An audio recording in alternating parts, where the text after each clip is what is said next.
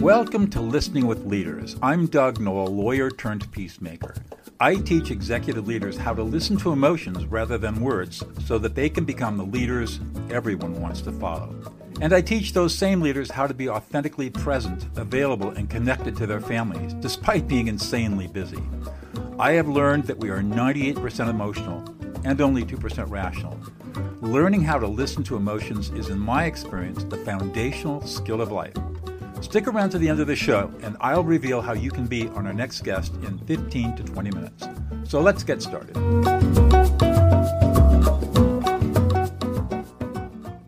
Jim Massey, welcome to Listening with Leaders. You are a chief sustainability officer and all about saving the world from ourselves.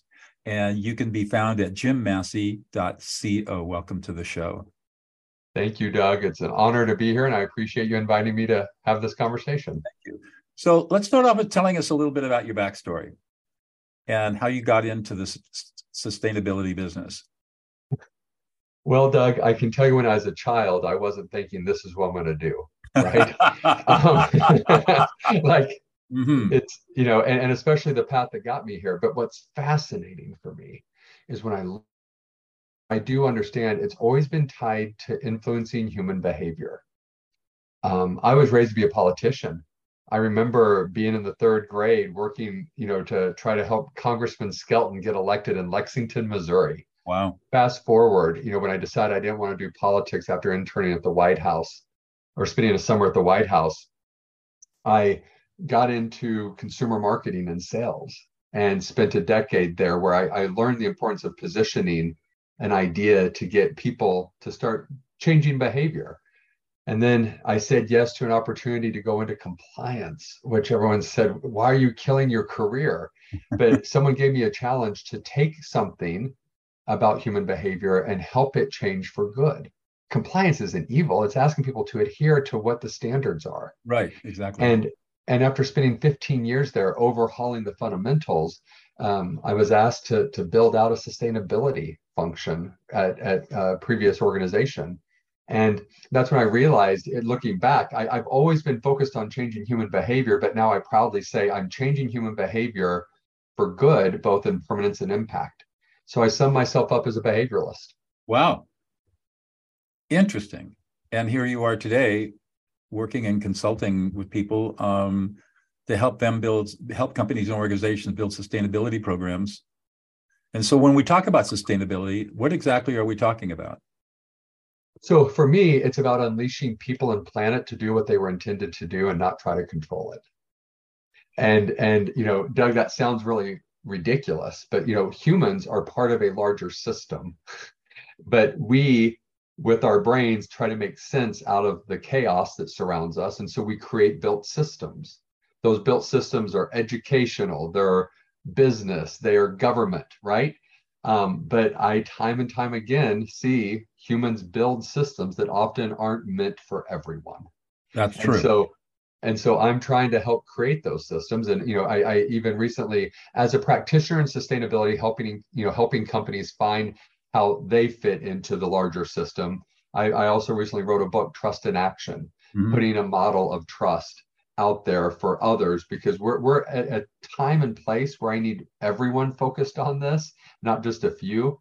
And so my ideas are, are open forum to anyone interested. So w- w- t- tell us about your book trust in action. I mean i trust trust is like a critical component of human interaction. I mean without trust you have nothing. That's exactly it doug. And and the challenge is I, I, I always say we use the word trust, but when you ask people what they're talking about, I get a, a wide range of answers. So, so let me give you my definition of trust and see how it, how it, it comports with you. Trust is the um, amount of risk of betrayal that we're willing to put with another person. High trust means we're willing to risk a lot because we think the risk of betrayal is very low. Low trust means that the risk of betrayal is high, and so we're not willing to to give them much. Yeah, it, it, it's wonderful, right? um, you know what's interesting for me, and, and I've never thought about trust as risk before, if I'm being completely honest. And, yeah. and this is a, a, risk guy. I'm a governance guy, right? And sustainability, they often refer to it as environmental social governance. Right. And I always say I'm a G. right? you know, I'm not an environmentalist. I become that and I become a social justice warrior, but I, I truly am rooted in governance right. and just being able to oversee. And so is it I'm sitting here fascinated. I never thought about trust on a risk register before. You know, for me, trust is just it's so innate. It, it's you know it when it's there and you know when it's not. Right. And, a, and so that's I right. wanted Well, to make it yeah, I want to make it more concrete. there and you so I developed Keep a, a going. trust I'm sorry to interrupt because you're on a roll. go. okay okay so I, I developed a trust model that is you know foundational. And, and it's rooted i always say i'm a scholar practitioner. You know i was trained academically to always think and not just do. And so you know I, i've had the pleasure of amazing coaches and multiple books on trust but they were often nine steps or four pieces. And as a, a behavioralist i know we remember in odds so i always boil things down to three. Mhm. so for me, I've taken all this academic research and my practice as a executive in on the front lines of business, and, and I've boiled down trust into three building blocks of can, care, do. And these elements must coexist at any given time, and any imbalance breaks trust. And so trust is, is the currency of human interaction. And it's not just when two or more meet, it's also trusting yourself. And so the book explores this model that I was able to piece together during grad school for myself and what I used to transform myself, to transform my teams, to transform the world, to give people the ability to start trusting themselves at a time when society is saying we're losing trust in the systems Right. that we have built for, for generations. Interesting. And it, and I come to the trust issue as a pivotal. as I- I'm a lawyer turned peacemaker. Ah, yes, yes. Yeah. So when I'm working in really, I'm either facilitating difficult conversations or I'm mediating difficult conflicts. There is no trust between the parties. Yes. And the only way, only way we can come to resolution is to rebuild trust. And so that's why we, I look at it from a risk perspective. Mhm. How much risk of betrayal are you willing to take? And how do we lower that risk Yes. so that you feel like you can work with this other person? Yeah. What's really interesting is a colleague of mine, Paul Zak, who's a graduate professor at the Claremont Colleges in Southern California, did a groundbreaking study back in the early 2000s that showed that trust is mediated by the neurotransmitter oxytocin in the brain. High levels of oxytocin, high levels of trust. Low levels of oxytocin, low levels of trust. Hmm. And how do you and how do humans, how have humans over the millennia developed trust? Well, one way you can develop trust is by touching each other because a little bit of you just touch, shake hands, it releases a little bit of oxytocin. If you sit and break bread with somebody, have a meal, that releases oxytocin. That's why so many cultures have, uh, you know, the, the practice of having a meal over five Absolutely. hours before they, uh, before they ever get into business negotiations. You know, here in the West, West we don't do that, which is why there are low levels of trust. And trust is also uh, oxytocin is also released, of course, in orgasm, which bonds pair bonding, right? Yes. for our survival to reproduce, and also lactation. So when a baby breastfeeds A child. mama, the, the mom gets an oxytocin release to bond to the Right. baby. That's Yeah. how powerful this stuff is. It is, and and, and how um, primitive and sophisticated simultaneously it is. It's built into our being, It absolutely right? And and it's interesting when you talk about the mitigation of risk and being able to deal with others. As you were talking, I, I think that is part of my model about the, the care. Does the other person have my best interest at heart? And and and that's one of the three elements that I, I Right. boiled down to is you know being able to convey that you actually are. And I know one of the big things you talk about is listening. right. And so it's one thing whether you're a leader, a company to say, we will do XYZ to save the world, but your actions, the do, don't match. That's right. Right. And and so, you know, that's why that's why the do is so important. And the, the capability that I can is the skills, knowledge, and abilities to to to actually be able to accomplish the other two. You know, so they're all interconnected. And that's why I always talk about the three building blocks. That's right. So it's it, it's can, care, and do. Yes.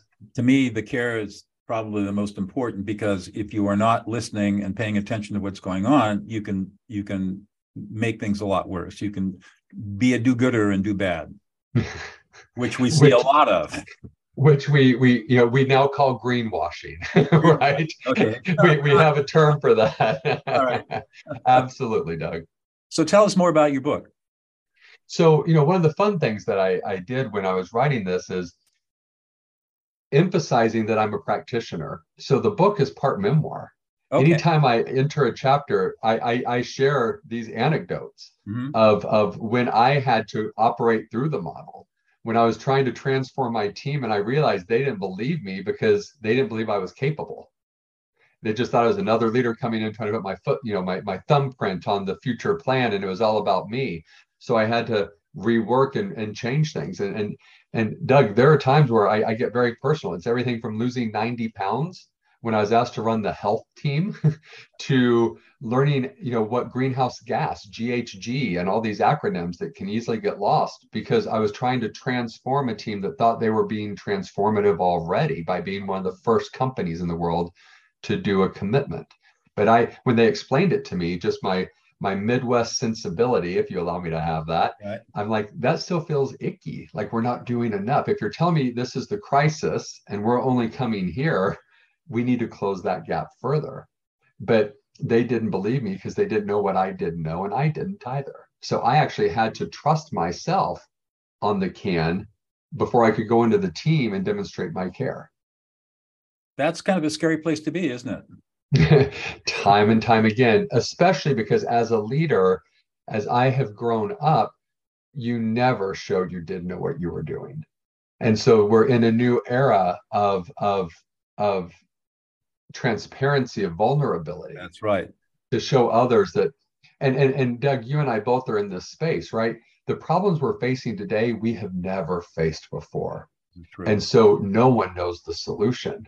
So anyone telling you they know the path forward, they're down the wrong path. Right. So be be aware. That's right. I mean, um, I'm a I've been a Tai Chi practitioner for many years, and in Tai Chi there are two paradoxes. The first is the softer you are, the stronger you are, Hmm. Second is the more vulnerable you are, the more powerful you are. Yes. Be strong, vulnerable, but powerful. And I'm teaching this and to my my clients and and my graduate students. And the idea is that vulnerability is good. Understanding emotions is good. Emotions are not toxic. We're 98% emotional and only 2% rational. So understanding yes. and mastering emotional competency is the critical skill of the 21st century. Um, and otherwise there's no trust right? If if you're not transparent and vulnerable if you're hiding stuff people are thinking there's a risk of betrayal here. I'm not willing to i'm not willing to take the risk. This guy's not honest with me. Yes. And doug you know talking emotion um, you know I, I've, I've received feedback from the world that I, I i am emotional. And and i say yeah i am you know what we're talking about is saving humanity saving our shared planet. That's right. This, this isn't some light like you know i hope it works. You know it's you know seeing you know i i no longer talk about um you know climate change. You know we're in global heating. We've already progressed further than we should. And these are extreme weather events.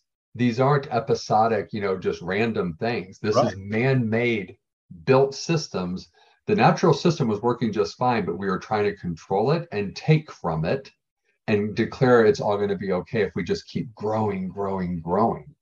And it's the opposite. And so there are many days because of my sadness and the emotion, it then motivates me to come back and keep talking and fighting for that, which I do believe we can correct within the built systems we have caused this. What kind of resistance do you get to your message? It's always fascinating um, you know, it, it ebb and flows. Some days it's for my immediate family at Christmas dinner, you know, because some some think that well during the ice age, you know, they, they throw out these extreme things because what we're talking about, I always come back to, you know, we're, you know, and I, I personally see a rise of conspiracy theories, right? but, but you know, you, you see so many complex topics, right? And so time and time again, Doug, I just always have to come back and try to listen to what it is they're trying to say. Right. Yes, they're gonna they're gonna say, "Oh, Jim, that's that's not truthful. That that's extreme. You're you're East Coast elite or Western elite if I'm in you know different parts of the world." And so I just have to take a step back, listen to their underlying concern, which takes me much more into the care of building trust, right. hearing their real desire, and then and then matching that I've heard them, I understand what they're going, and then nine out of ten times, once I stop trying to push my agenda, moving from the you know the the advocacy to the inquiry, then I'm able to really start moving the conversation to gain their alignment.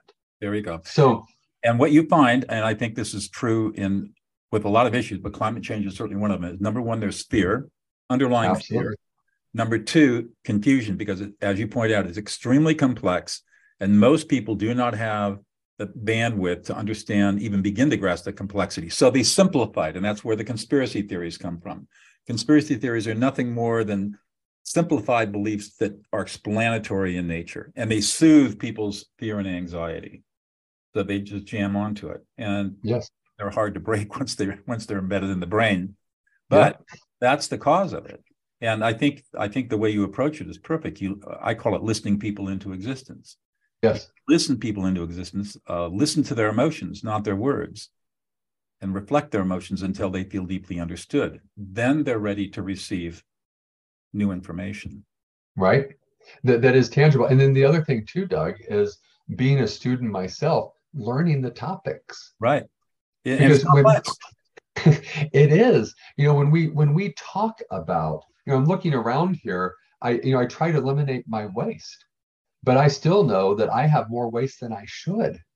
And and and this is from someone very aware and conscientious about what I'm doing. So you can imagine someone you know, one of my favorite examples is when I was trying to get a, a recycling program in India. And one of the employees shared with me, but I, I've worked so hard to have the status not to have to use something old. You know, but the whole idea that a, a, a water bottle like this was a status symbol of a, a, negative one because it meant you couldn't afford to buy new. Boy, that started to really click with me yeah. what I was coming after wasn't an ignorance, but a social norm that we had to start to try to address within the organization. I mean, and that makes perfect sense. I mean, you think of people who have lived in poverty for generations, and for them, new is is a wealth identifier. It's a status symbol. Yes. And the idea of recycling or reusing old stuff is, well, that's what we've been doing for generations. A, a sign of poverty, something I've worked hard to get out of. That's right. So there's so much so much of this stuff is just culturally embedded in people. And I mean, you and, can you can look at other cultures where they just believe they don't have they don't they they just believe they can take and take and take from the land and from our environment with no consequence. Yes, because and, I, I was going to just the thought came to me. That's because they don't see a future. They live in a they live in a government or they live in a regime where there is no future. It's just all right now. So I'll take what I can get and I don't care about the future. A personal identity of, of sheer survival for self. That's right. Right. And, you know, it's one of the things that, you know, um, one of the things I try to emphasize to people a lot is trust, the three building blocks that I, I, I, I propose as foundational to trust, then allows, once you understand the three variables at play, let you put trust into action at the levels at which. And so I always say trust exists at the self, at the team, and at the system. So in this case, those individuals who are just looking on survival is just take care of me. Right. And and then the downside that I'm also seeing at the systemic level, like if you take the United States, I feel society as a whole is still just focused on me. We've lost the collective. And that's where I, I do enjoy getting out of my bubble sometimes to see societies where the collective still dominates. Right. And and that that's always it gives me hope you know to come back into the us and to have those conversations right. that you know we are a united states. And so how do we find our footing out of that white noise that can so easily paralyze us to think we don't have power? That's right. That's i teach i teach a process is how to have a calm conversation with the politically polarized mm-hmm. in that process it's all about listening and you ask four questions what are what what are all the life events that led you to have the beliefs that you have today Yes. How do your beliefs help you in your everyday decision making?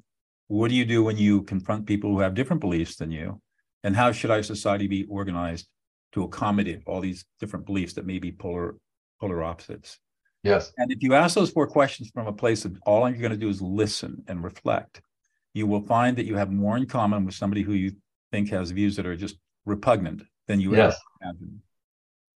And we Right. learn we learn that that there are external factors that are trying to drive us apart for profit. And Absolutely. and we we have to learn to ignore those outside forces. And and and come back to the humanity and the Come connection that we share. Yeah, come back to come back to our commonality. Come back to the common ground. I mean, of course we're going to have differences. Of course we're going to have disagreements, but those disagreements are in the context of a huge shared commonality. And we can always we can we can always agree to disagree. We can always find a way to move forward together, even though we we may have sharp disagreements. It's always Yes. possible. Peace is always possible. It is. I, I, I, the one thing I will say, and you know, I do love, again, having been exposed to some brilliant ideas. You know, you talk about the most vulnerable is actually the the most powerful. The softest is the toughest, and polar polarization. You know, I've come to learn that, you know, the the polarities must coexist, but we often view them as one or the other. That's right. And we manage we man we can't you can't fix a polarity, you can only manage it. Yes, And and there's a book called Polarity Management was out many years ago that was very influential in my master's degree study. And we learned that there are when you manage a polarity well, good things happen. If you manage a polarity poorly, then bad things happen. So you have to Yes. learn how to manage polarities appropriately. and you know, the the one that did it for me was love and hate. There you go. happiness and sadness, right? You cannot know one without the other. That's And so it's why they must coexist. That's right. And uh, you know, it, it inhale, exhale was, you know, the physicality one that got me into the understanding. But then as as you know, the the the, the coach that I had was walking me through. And so I think that that is the important thing is being able to recognize when it's a polarity and not trying to go on That's the exactly pendulum and That's right. embrace it. That's right. And and so and and that and then that's the most important thing to, is recognizing, hey, there's a polarity here. I mean, in, in business, in org development, you know, it's the idea of we want everybody to be entrepreneurs, but then on the other hand, we want everybody to follow the rules, right? And And and we want to scale and have conformity. that's exactly right. And I mean, you see that all the time, and that's a poorly managed polarity. Um, you know, where where people are are trying to change a culture, but they don't they don't understand what they're dealing with, and difficult. It is. really interesting work. So the work you're doing now is primarily consulting work. No, no. So um, I, I I free advise. You know, if people need help, Uh, but I'm in house um, at a company Oh, okay. working. Yeah, still. You know, and and ironically, it's I, I would say I'm an advisor internally. One of the things in my previous organization, I was at a, a FTSE one. you know, I was at AstraZeneca. Now that I said FTSE one, you know, Right. but um, at the pharmaceutical giant AstraZeneca, Right. and I had more than you know 150 members of my global sustainability team Wow. when I came to the current organization, Zai Laboratories, I made a commitment that I would be an N of one. And that what I would do is because these experts we needed, we did need full time. And then to free their capacity to be with others, I worked with a third party organization. They bring in the experts as I need, but then they can still go and advise and support other organizations on the same topics. So I have people who are continuously benchmarking, Uh-huh. bringing in that expertise. So at Zai, we can build, I call it right from the start. So we are learning that we don't get to build bad and then correct and applaud ourselves. we build big. um, we build good first. That's it. We we we have decades, if not gener, you know, um, centuries of data telling us don't do that. Right. So let's do this way Right. because we're we're trying to solve for things we've never solved before, and we Right. know what hasn't worked. and how's it working in in your current company? Eh, you know, one of my favorite stories is equity, right? You know, it's a hot topic, and many companies today say by 2025, by 2030, we're going to have pay equity. We have pay equity within the company. Yeah. We I mean, look. what's the what's the stop? Uh, why why do we have to wait till 2025? Right. Or 2030, some are even talking Why not do it in 2023 right now? I mean, all you Right. got, yeah, it makes no and, sense. and so we you know as as the company has been growing you know we've been intentional with our growth and we so it's not just pay equity but we have leadership equity we have as many men and women in leadership positions at vp levels you know so there's pay equity in director management individual contributors but then the other thing that's really important to me doug is i've seen this time and time again I'm in the soft side of the business and Right. sustainability. So, um, you know, over the past three years, about 70% of chief sustainability officers have been placed as women. Huh. And it's it's because the other roles are still predominantly male. At Zai, at Zai, what we're we're excited about is we have equity in the core of the business in STEM, Right. and we have it in P&L. And that's to me what intentionality of building it right from the start is all about. Right. And that and, and by the way, it can be corrected at other companies. They're just choosing not to because those built systems are still serving and working for those who built them. That's right. And It, it, it, and it serves to protect uh, um, power position and privilege. Absolutely. And that, and we have to get rid of that mentality. Um, again, that's, a, And- and- that's a selfish mentality. It is. And I will say of the 70% of the CSO roles filled by women, they are overly qualified. They're highly competent. Right. They should be CEO. So I don't want to say that they're getting it because they're women. Right. You know, the- these are brilliant leaders. So that's an important caveat I need to add. But the sad part is, is what's happening in those organizations. It's similar to diversity, equity, inclusion leaders, right? The systems aren't changing, but they're being brought in, but they're not being supported. So some of the highest turnover are in these positions. Right. Because they're, they're, they're there to make things look good, but not to really institute change. Correct. Totally get it. All right. Well, that was a fast half hour. it flew by. I have one more question for you. This is more of a personal question. What's one thing that we wouldn't know about you, Jim, unless you revealed it to us? Hmm. It's a great question. I think um, the the travel piece is an interesting one for me. Um, you know, I grew up in the great state of Missouri, um, where you know my mom taught folklore and Mark Twain, and you know the um, I, I get choked I up think, here. I, I think, you- uh, I think that what I've found really interesting is that you and your family have made it a point of visiting every state and every na- you're on on a journey of visiting every national park. Yes. And, and and I was going to say, Mark Twain is famously known for for quipping something the equivalent of the enemy of hatred, bigotry, and racism is travel. There you go. When a man gets out of his world, he sees just how large it is, and and that's why we've taken our kids. And and this July we'll finish all seven continents.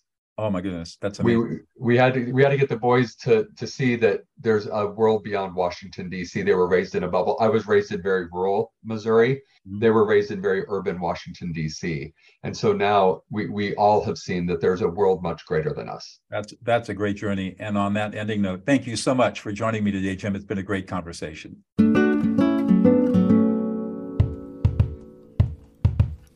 Doug Noll here. Thank you so much for listening to Listening with Leaders. If you are a successful executive leader who would like to be on this program, please visit podcast.dougnoll, D-O-U-G-N-O-L-L dot com slash podcast. If you got something out of this interview, would you please share this episode on social media? Just do a quick screenshot with your phone and text it to a friend or post it on the socials. If you know someone that would be a great guest, tag them on the social media to let them know about the show and include the hashtag listening with leaders. I love seeing your posts and guest suggestions. We are regularly putting out new episodes and content. To make sure you don't miss any episodes, go ahead and subscribe. Your thumbs up, ratings, and reviews go a long way to help promote the show and mean a lot to me and my team. Want to know more? Go to my website, dougnoll.com, or follow me on LinkedIn, Facebook, and Instagram. That's at Douglas E. Noll. Thanks for listening, and we'll see you on the next show.